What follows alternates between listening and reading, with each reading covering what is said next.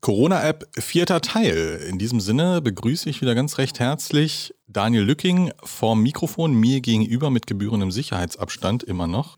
Hallo Florian. Und ich bin Florian Brandt, Audioredakteur des Neuen Deutschlands. Ja, wir haben uns wieder hier zusammengefunden, um das Thema Corona-App weiter auseinander zu klamüsern. Es ist ein bisschen ruhiger geworden, aber immer noch kein Grund, sich zu entspannen, Daniel.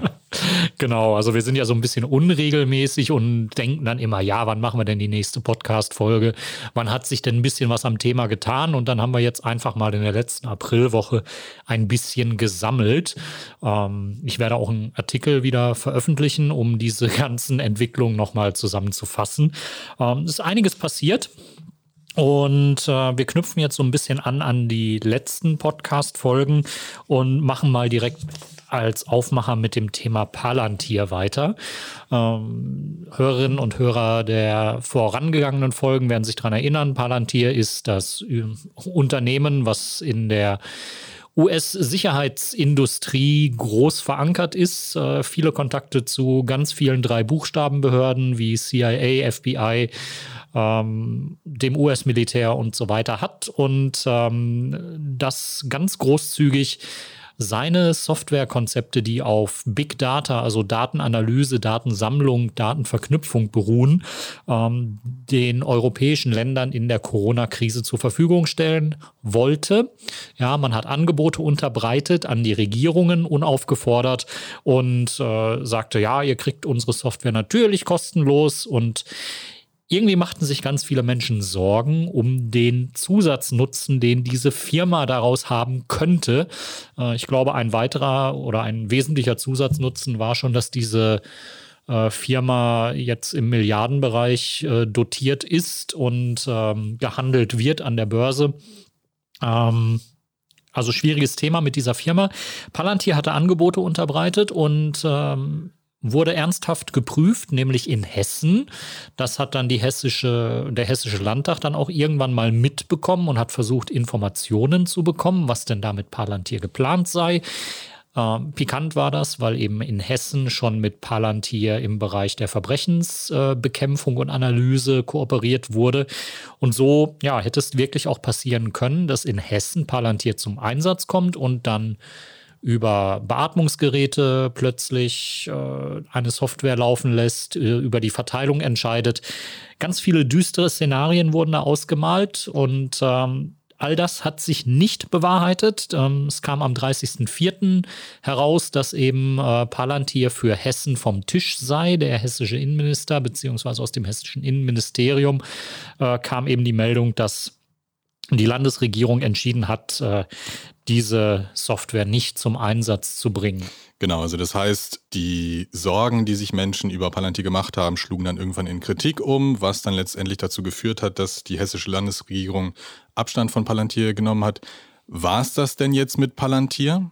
Wir dürfen gespannt sein, wo es denn gelingt, äh, diesem Unternehmen dann doch noch tätig zu werden. Sie sind ja in Großbritannien im Einsatz, ich glaube in Griechenland auch. Für Frankreich war es diskutiert. Es gab Angebote in der Schweiz und äh, Österreich hat gesagt, nee, machen wir nicht. Die haben irgendwie was eigenes entwickelt. Ähm, schwierige Kiste. Man muss dieses Unternehmen immer im Auge behalten, denn sie machen da wirklich Dienstleistungen, die sind äh, sehr unangenehm. Da geht es dann eben auch um äh, Analyse von möglichen Gefahren und das heißt, äh, man sammelt erstmal alle Daten, weil man eben nicht weiß, äh, was morgen dann gefragt ist und wem man dann diese Daten verkaufen kann. Ähm, also ein ziemlich unkalkulierbares Unternehmen und ähm, der Föderalismus in Deutschland lässt es leider nicht zu, dem Unternehmen eine zentrale Absage zu erteilen. Also rein theoretisch kann Palantir mit jedem Bundesland in Verhandlung treten. Jedes Bundesland kann entscheiden, wir setzen Software von diesem Unternehmen ein. Ähm, ich persönlich finde, das ist ein großes Manko ähm, im Bereich des Föderalismus, dass man eben einer solchen Gefährdung, also einer quasi fast direkten Zuarbeit zu ausländischen Geheimdiensten, die diese Informationen natürlich im Rahmen ihrer Lagebeurteilung jederzeit gut gebrauchen könnten. Ähm, ich finde, das sollte man nicht tun. Das sollte man als äh, nationales Interesse definieren. Und äh, irgendeinen anderen Prozess entwickeln, wenn es darum geht, ausländische Software in sicherheitsrelevanten äh, Bereichen einzusetzen, bundesweit. Das heißt also, dann können wir in diesem Fall jetzt erstmal den Sack hoffentlich zumachen werden das Thema aber weiterhin betreuen. Ein anderer Punkt, in dem ebenfalls Kritik über lange Zeit laut geworden ist, die letzten Endes auch auf offensichtlich offene Ohren getroffen ist, war beim Thema Tracing App. Da hat sich die Bundesregierung in der vorvergangenen Woche, glaube ich schon, für einen dezentralen anstelle eines zentralen Ansatzes entschieden. Genau, wir haben das in den Folgen vorher auch schon erläutert. Es gibt das äh, zentrale Modell, also eine Serverinstanz, die irgendwie alle Informationen hat, ähm, was das Geschmäckler hat, dass man eben alles nachvollziehen kann und dass man eben dieser zentralen Instanz Vertrauen schenken muss und es irgendwie auch nicht richtig prüfen und nachkontrollieren kann. Und dann gab es den dezentralen Ansatz, wo es zwar auch immer noch Server gibt, die irgendwie äh, ziemlich viel Wissen haben, aber wo dann die Auswertung dieser App-Ergebnisse, wir reden immer noch über die Corona-App, ähm, bei der die Tracing-Informationen äh, zusammenlaufen sollten. Sprich, äh, man nutzt eine App auf einem Smartphone. Und äh, diese App sendet äh, sogenannte Beacons, also anonymisierte Codes, die äh, sich dann lokal auf dem Handy zurückverfolgen lassen, beziehungsweise wo dann, wenn man sein, seine App, sein äh, Handy mit diesem äh, Server abgleicht, ähm, eine Meldung kommt, okay, Sie hatten einen infektionsrelevanten Kontakt zu einer Person, die später auf Corona positiv getestet worden ist. Ähm, das war ein Modell oder ist ein Modell, was relativ gut ausentwickelt war und ist und was sehr viel Anonymität ermöglicht und äh, wenig Rückverfolgbarkeit bis gar keine Rückverfolgbarkeit. Die Bundesregierung war da ambivalent, nennen wir es mal so, und tendierte relativ lange zu diesem zentralen Modell, die Argumente für das zentrale Modell waren vordergründig, das lässt sich schneller entwickeln, das ist effektiver, wir können rückverfolgen und deswegen müssen wir das machen. Wir müssen diese Krise bekämpfen, also ganz viel Angst mache, Panik mache, dass eben ganz schnell so eine App entstehen muss und so eine Infrastruktur verfügbar sein muss wer ein bisschen drunter geschaut hat unter diesen Teppich, der da äh, ausgebreitet wurde für diese zentrale App, der hat dann festgestellt, ja, da sind Unternehmen an der Entwicklung beteiligt, die von so einem zentralen Ansatz dann in ihrem Geschäftskonzept profitieren. Und äh, die haben dann auch relativ einseitig argumentiert und ähm, das gefiel insgesamt nicht. Das gefiel vor allen Dingen auch Apple und Android nicht, weil die, diese beiden Betriebssystemanbieter, in dieser Konstellation sind sie primär Betriebssystemanbieter, ähm, möchten natürlich das äh, Vertrauen in ihre Produkte, Vertrauen in ihre Software und letztendlich auch in die Hardware, die äh, mindestens Apple verkauft, existiert. Und ähm, die haben mehr oder weniger gesagt, diese beiden großen Unternehmen, ja, äh, für eine zentrale Lösung mit einem zentralen Server, der so viel Überwachung ermöglicht, da kriegt ihr unsere Zustimmung nicht. Ähm, wenn ihr eine App entwickeln wollt, die vernünftig läuft und vernünftig heißt in diesem Fall, sie läuft im Hintergrund auf dem Smartphone, so dass man nicht permanent die App offen haben muss, was viel Energie verbraucht, was äh, in der Benutzung sehr unangenehm und nicht komfortabel ist. Ähm, wenn ihr das bringen wollt, dann nur mit dem dezentralen Servermodell. Ähm, man hat, glaube ich, auch bei der Bundesregierung so ein bisschen gerochen, beim Thema App sind wir auf einem falschen Kurs, denn es gab sehr viel Gegenwehr. Es gab äh, Datenschützer, die protestiert haben, gesagt haben, so geht das nicht, was da entwickelt werden soll.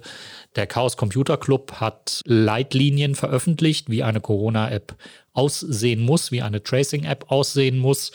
Und da war man äh, deutlich von entfernt mit den Lösungsansätzen.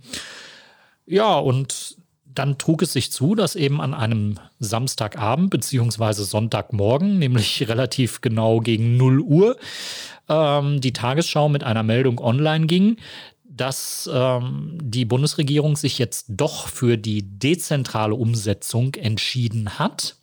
Das war am 26.04.2020, also ein früher Sonntagmorgen. Äh, kleiner Shoutout hier in Richtung äh, golem.de äh, an Friedhelm Greis.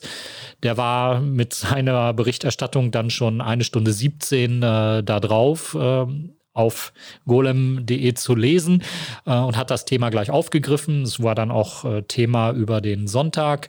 Äh, wir hatten die Corona-App, die dann auch in den äh, Hauptnachrichtensendungen dann aufgemacht hat. Also das ging sehr steil, dieses Thema.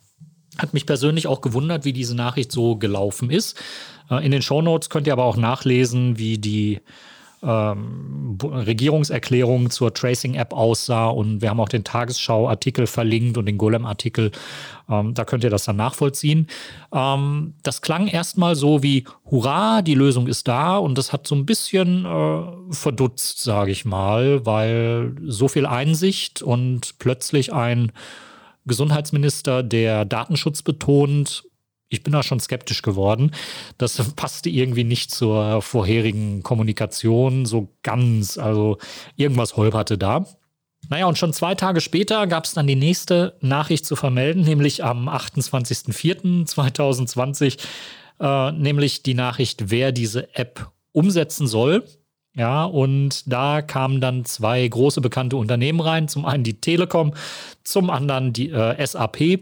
Das stimmt jetzt so semi-fröhlich, denn wenn man die Softwareentwicklung bei der Telekom kennt, äh, Gruß an Linus Neumann von Logbuch Netzpolitik, äh, der sich am 28.04. im Podcast noch darüber ausgelassen hat, dass äh, Telekom jetzt nicht so das Qualitätsmerkmal war, was die Softwareentwicklung angeht.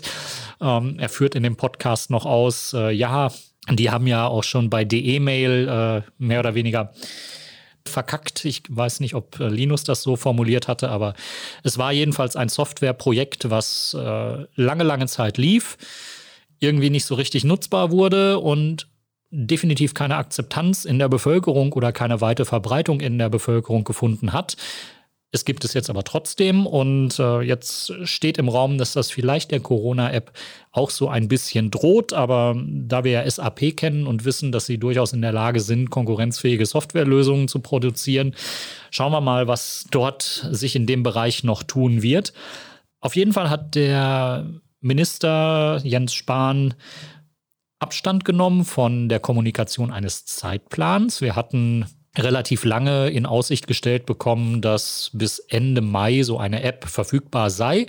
Äh, von einem Zeitplan möchte man jetzt momentan erstmal nicht mehr reden, auch weil es an der Schnittstelle hängt. Äh, Apple und Android bzw. Google müssen erstmal die Spezifikationen der Schnittstelle mehr oder weniger freigeben und entwickeln. Da ist mittlerweile ein Datum, was auf Mitte Mai hindeutet.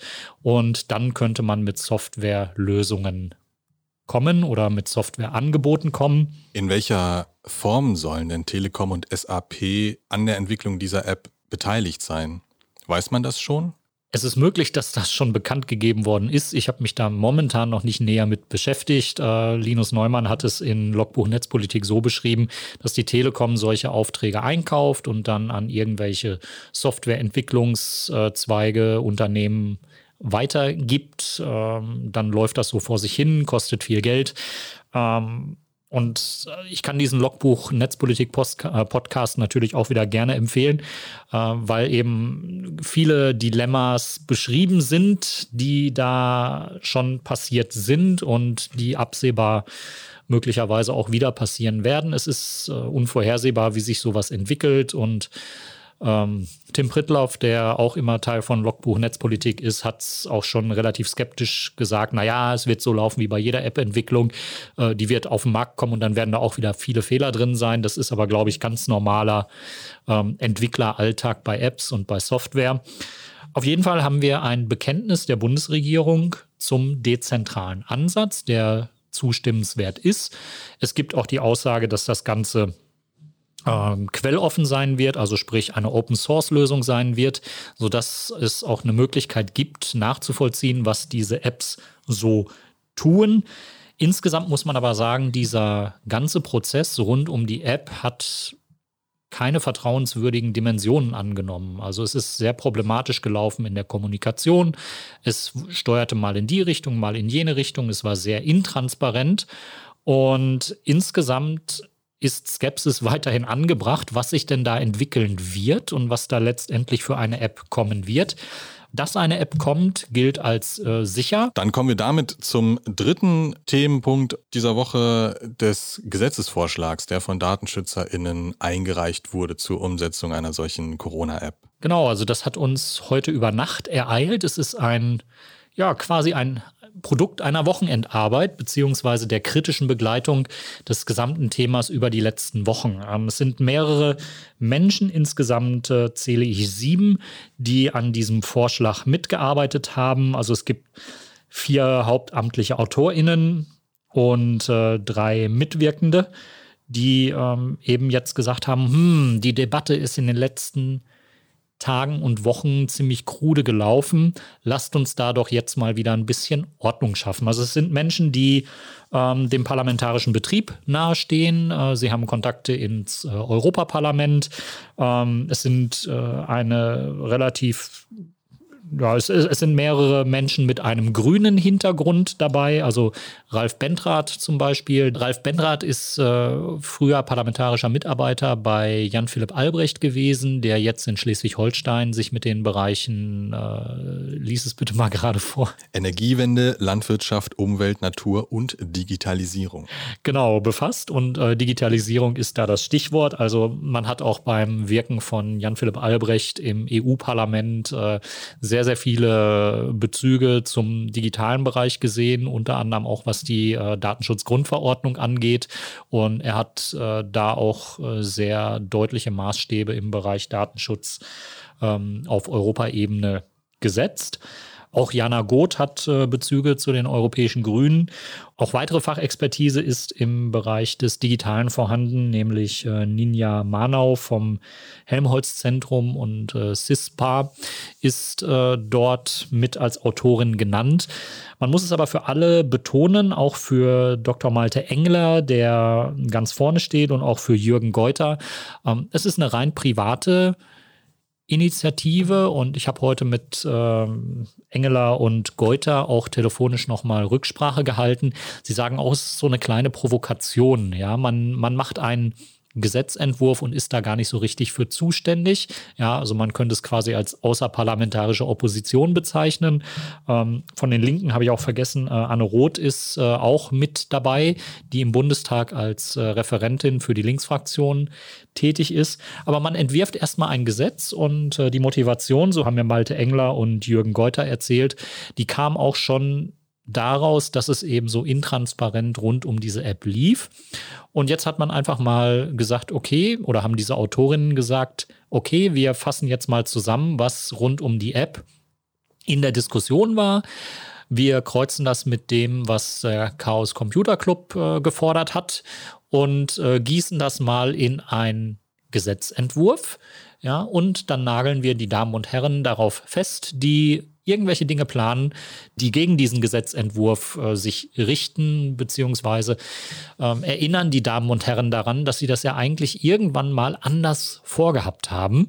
Ja, und das sieht man dann auch im Aufbau dieses Vorschlags. Was sind denn die Kernpunkte des Vorschlags? Ja, wir haben einmal die Freiwilligkeit. Der ist ein ganz eigener Paragraph äh, gewidmet. Ähm, man macht überhaupt erstmal mit diesem Gesetzentwurf das, was immer im Juristischen dran ist. Man definiert, worüber redet man eigentlich. Also im Paragraph 1 geht es um Gegenstand und Ziele, ja. Und dann zieht man nochmal deutlich fest, wir reden hier über SARS-CoV-2 und wir reden nicht über irgendeine Pandemie-App, sondern wirklich über eine, die sich nur auf dieses Coronavirus bezieht. Ähm, man definiert den Zweck und sagt, ja, es geht hier um Datenverarbeitung, die ähm, im Bereich äh, Corona stattfinden soll. Das Infektionsschutzgesetz spielt eine Rolle. Es sollen Kontaktpersonen nachverfolgt werden und eben nicht mehr. Ja, es soll um dieses Infektionsrisiko gehen und eben um nicht mehr.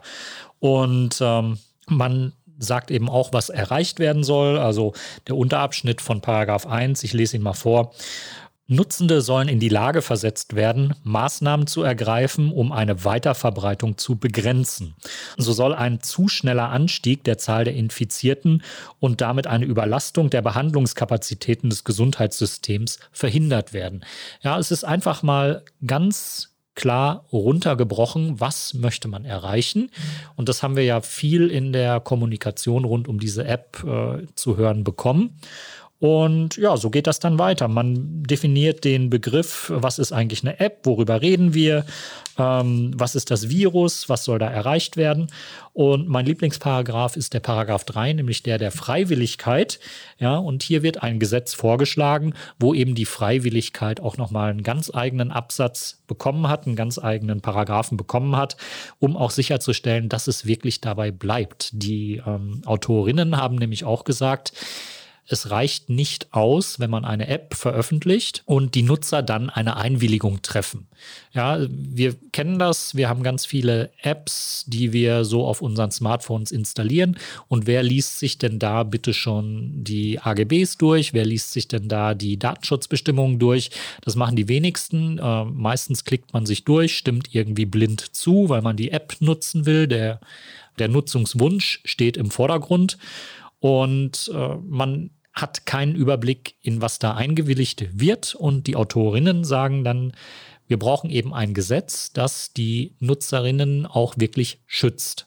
Und äh, so ist das Ganze dann auch angelegt. Man definiert, wer ist der Betreiber der App, wem soll das überhaupt äh, erlaubt sein.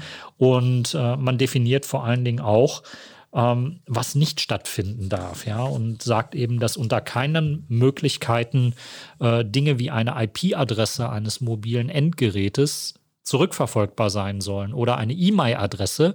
Ja, das ist sowas wie das Nummernschild eines, äh, eines Smartphones. Ja, jedes Smartphone hat äh, eine E-Mail-Adresse und äh, über diese E-Mail-Adresse kann man äh, in Kombination zum Beispiel mit der SIM-Kartennummer sehr deutlich äh, Nutzerinnen äh, zuordnen. Und das ist so ein bisschen wie, wie das, ja, das Kfz-Kennzeichen am Auto, beziehungsweise die Seriennummer am Auto.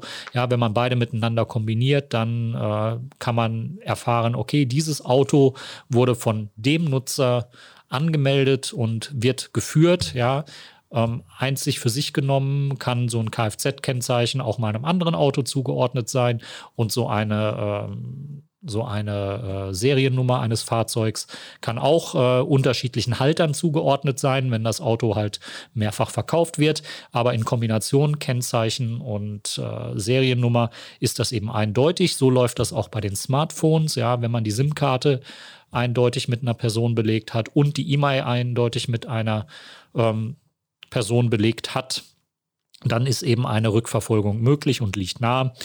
Und man schreibt eben rein, dass diese Art von Rückverfolgung nicht möglich sein soll und dass eben äh, Daten, die auch gespeichert werden, nach 14 Tagen ähm, gelöscht werden sollen auf den Servern und definiert diese Zwecke ganz klar in einem Gesetzentwurf und ähm, macht auch eine Zweckbindung deutlich.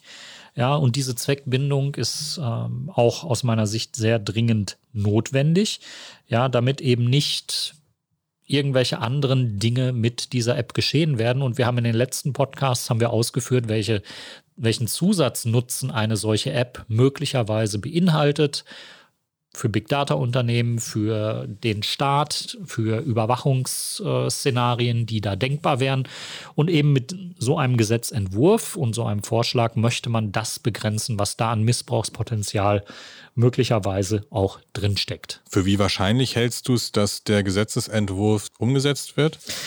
Naja, ich hatte es eingangs schon erwähnt, es ist schon ein bisschen eine kleine Provokation, so ein Gesetz zu formulieren und dann auch hinterher Menschen ähm, darauf anzusprechen, warum setzt ihr so etwas nicht so um, weil ihr habt doch diese Ziele formuliert und wir haben euch hier einen äh, Gesetzestext geliefert und warum liest sich denn das so anders bei euch im Gesetzentwurf? Also die Befugnis ist ganz klar nicht gegeben, einfach mal ein Gesetz hinzustellen. Aber in der Klarheit dieses Entwurfes, ja, da liegt dann eben die Chance zu sagen, hey, hier wird abgewichen. Ja, hier werden zusätzliche Dinge geplant. Warum sollen eigentlich diese zusätzlichen Dinge da plötzlich rein? Das finde ich ist eigentlich eine sehr schöne Form des äh, politischen Aktionismus. Kann man machen, denn das ist eine ganz normale Beteiligung am Diskurs. Ich freue mich da auch sehr drüber, weil es sehr klar formuliert ist, weil es sehr zweckorientiert formuliert ist. Also ich habe mit zwei der Autoren auch gesprochen und Jürgen Geuter hat äh, auch gesagt, naja, er ist kein Fan von der App und er weiß auch nicht, ob er sich so eine Corona-App installieren wird. Und dann habe ich ihn gefragt, naja, sag mal, wenn du doch eigentlich die App gar nicht nutzen willst, warum beteiligst du dich an sowas? Hat er gesagt, naja, er geht davon aus, dass diese App kommen wird, dass das sicher ist und dass das gesetzt ist. Und dann möchte er sich eben auch beteiligen am Diskurs und möchte eben auch mögliche Missbrauchsszenarien verhindern. Deswegen bringt er sich jetzt ein und sagt, unter diesen und jenen Bedingungen kann er sich vorstellen, dass eben so eine App realisiert wird. Finde ich einen, einen sehr gelungenen Vorstoß und äh, wir müssen jetzt sehen, wie die Fraktionen darauf reagieren. Äh, Malte Engler hat äh, bestätigt, ähm, dass er diesen Gesetzentwurf äh, an die Bundestagsfraktionen von CDU, CSU, SPD, Grünen, Linken und der FDP gesendet hat. Das alles ist auch nicht einfach mal so ein Hirngespinst. Ja, ähm, ich hatte vorhin noch ein bisschen unterschlagen, wer Malte Engler ist. Also er ist Jurist, hat über Jahre im Bereich des nationalen und europäischen Datenschutzes äh, gearbeitet, der Datenschutzaufsicht. Ähm, er forscht zum Thema Datenschutzrecht und er ist auch Richter am Schleswig-Holsteinischen Verwaltungsgericht. Also der formuliert juristische Texte nicht mal so äh, Kraft eigener Ignoranz oder Arroganz, sondern hat da auch einen entsprechenden Hintergrund. Und der ist natürlich auch bei allen anderen Autorinnen entsprechend vorhanden. Ja, das sind Menschen, die befassen sich seit Jahren mit Datenschutzthemen und wissen, wie man Gesetzestexte liest, wie man sie verfasst, wie man sie äh, umsetzt und vor allen Dingen, sie wissen auch, wenn Gesetzestexte anders formuliert werden, als das jetzt in diesem Vorschlag der Fall ist, dann meistens um irgendwelche Hintertüren einzubauen. Ähm, eine Frage, die ich eben auch gestellt habe an die Autorinnen, hier steht Vorschlag für ein Gesetz zur Einführung und zum Betrieb einer App-basierten Nachverfolgung von Infektionsrisiken mit SARS-CoV-2. Und da habe ich dann gefragt, naja, warum ist denn dieses Gesetz nicht auch so formuliert, dass die App möglicherweise auch andere Einsatzszenarien ab deckt. Denn wir haben in der letzten Woche Dinge gehört, wie äh, ja, man kann die ja auch bei anderen Epidemien oder Pandemien einsetzen. Man muss das ja quasi nur ausrufen. Und darauf hat äh, Malte Engler dann auch äh, direkt reagiert und hat gesagt, naja, über andere Pandemien und äh, Szenarien müssen wir verhandeln. Ja, wir müssen schauen, warum so eine App plötzlich bei einer Grippewelle zum Einsatz kommen soll.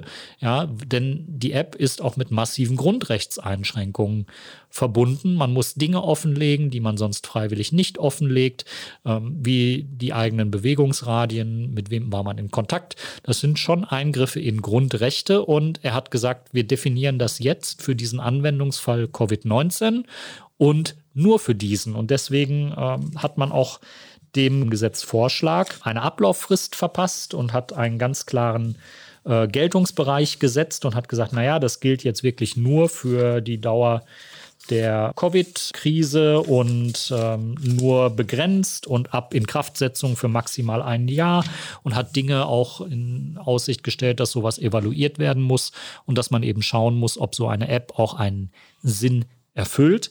Einfach auch aus den Erfahrungen der letzten drei bis fünf Wochen, wo eben unter diesem Begriff Corona-App alles Mögliche stattgefunden hat, alle möglichen Spekulationen stattgefunden haben, bis hin zu, ja, es gab einen CDU-Vizefraktionsvorsitzenden, der sich geäußert hat und gesagt hat, ja, wir müssen diese App haben, das brauchen wir ganz dringend.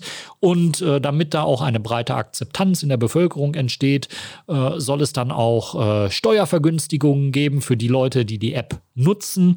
Also es sind eine Menge Vorschläge im Raum, die teilweise abstruse Formen annehmen. Und äh, wir dürfen nicht vergessen, ähm, die Szenarien, in denen die Corona-App die Tracing-App zum Einsatz kommt, die sind gar nicht definiert bisher. Man versucht immer alle möglichen Dinge da noch mit reinzubringen, alle möglichen Zusatznutzen zu erlangen. Wir haben in der letzten Folge auch über ziemlich restrikt, restriktive äh, Einsätze gesprochen, also ein 20 Kilometer Radius, der bei der australischen App äh, umgesetzt wird und dass dann irgendwelche äh, Tracking-Meldungen kommen. Sie haben ihren Heimatbereich verlassen, jetzt geben Sie mal den Grund an. Wir müssen wirklich ganz klar bleiben bei dieser Corona-App. Was kommt da rein? Was soll diese App erreichen? Was erlauben wir hier per Gesetz? Und ähm, damit wir eben nicht eine Überwachungsinfrastruktur hier schaffen, die, wenn sie erst einmal in Kraft gesetzt ist, mannigfaltig genutzt werden kann. Und deswegen bin ich auch so ein Fan von diesem Vorschlag, der hier gemacht worden ist. Er hat eine zeitliche Begrenzung, er hat ein Ablaufdatum eingepreist, hat eine ganz klare Zweckdefinition eingepreist. Und ich würde mir wünschen, dass die politische Diskussion, die da jetzt äh, angestoßen worden ist, sich auch in die Richtung entwickelt und dass man wirklich auch Anteile von diesem äh, Vorschlag aufgreift und umsetzt und dass eben über jede andere Intention, die bei einem dann wirklich kommenden Gesetz die rein definierbar ist, dass darüber dann auch gesprochen wird und dass man Rechtfertigungen einfordert. In diesem Sinne machen wir für heute erstmal den Sack zu. Wir werden auf jeden Fall weiterhin dranbleiben und sämtliche Vorschläge, Ideen und Diskussionsanstöße auch in Zukunft dazu für euch einfangen. Vielen Dank, Daniel Lücking. Vielen Dank fürs Zuhören. Wenn euch das gefallen hat, unterstützt uns auf jeden Fall, denn der Journalismus, den wir machen, ist nicht kostenlos.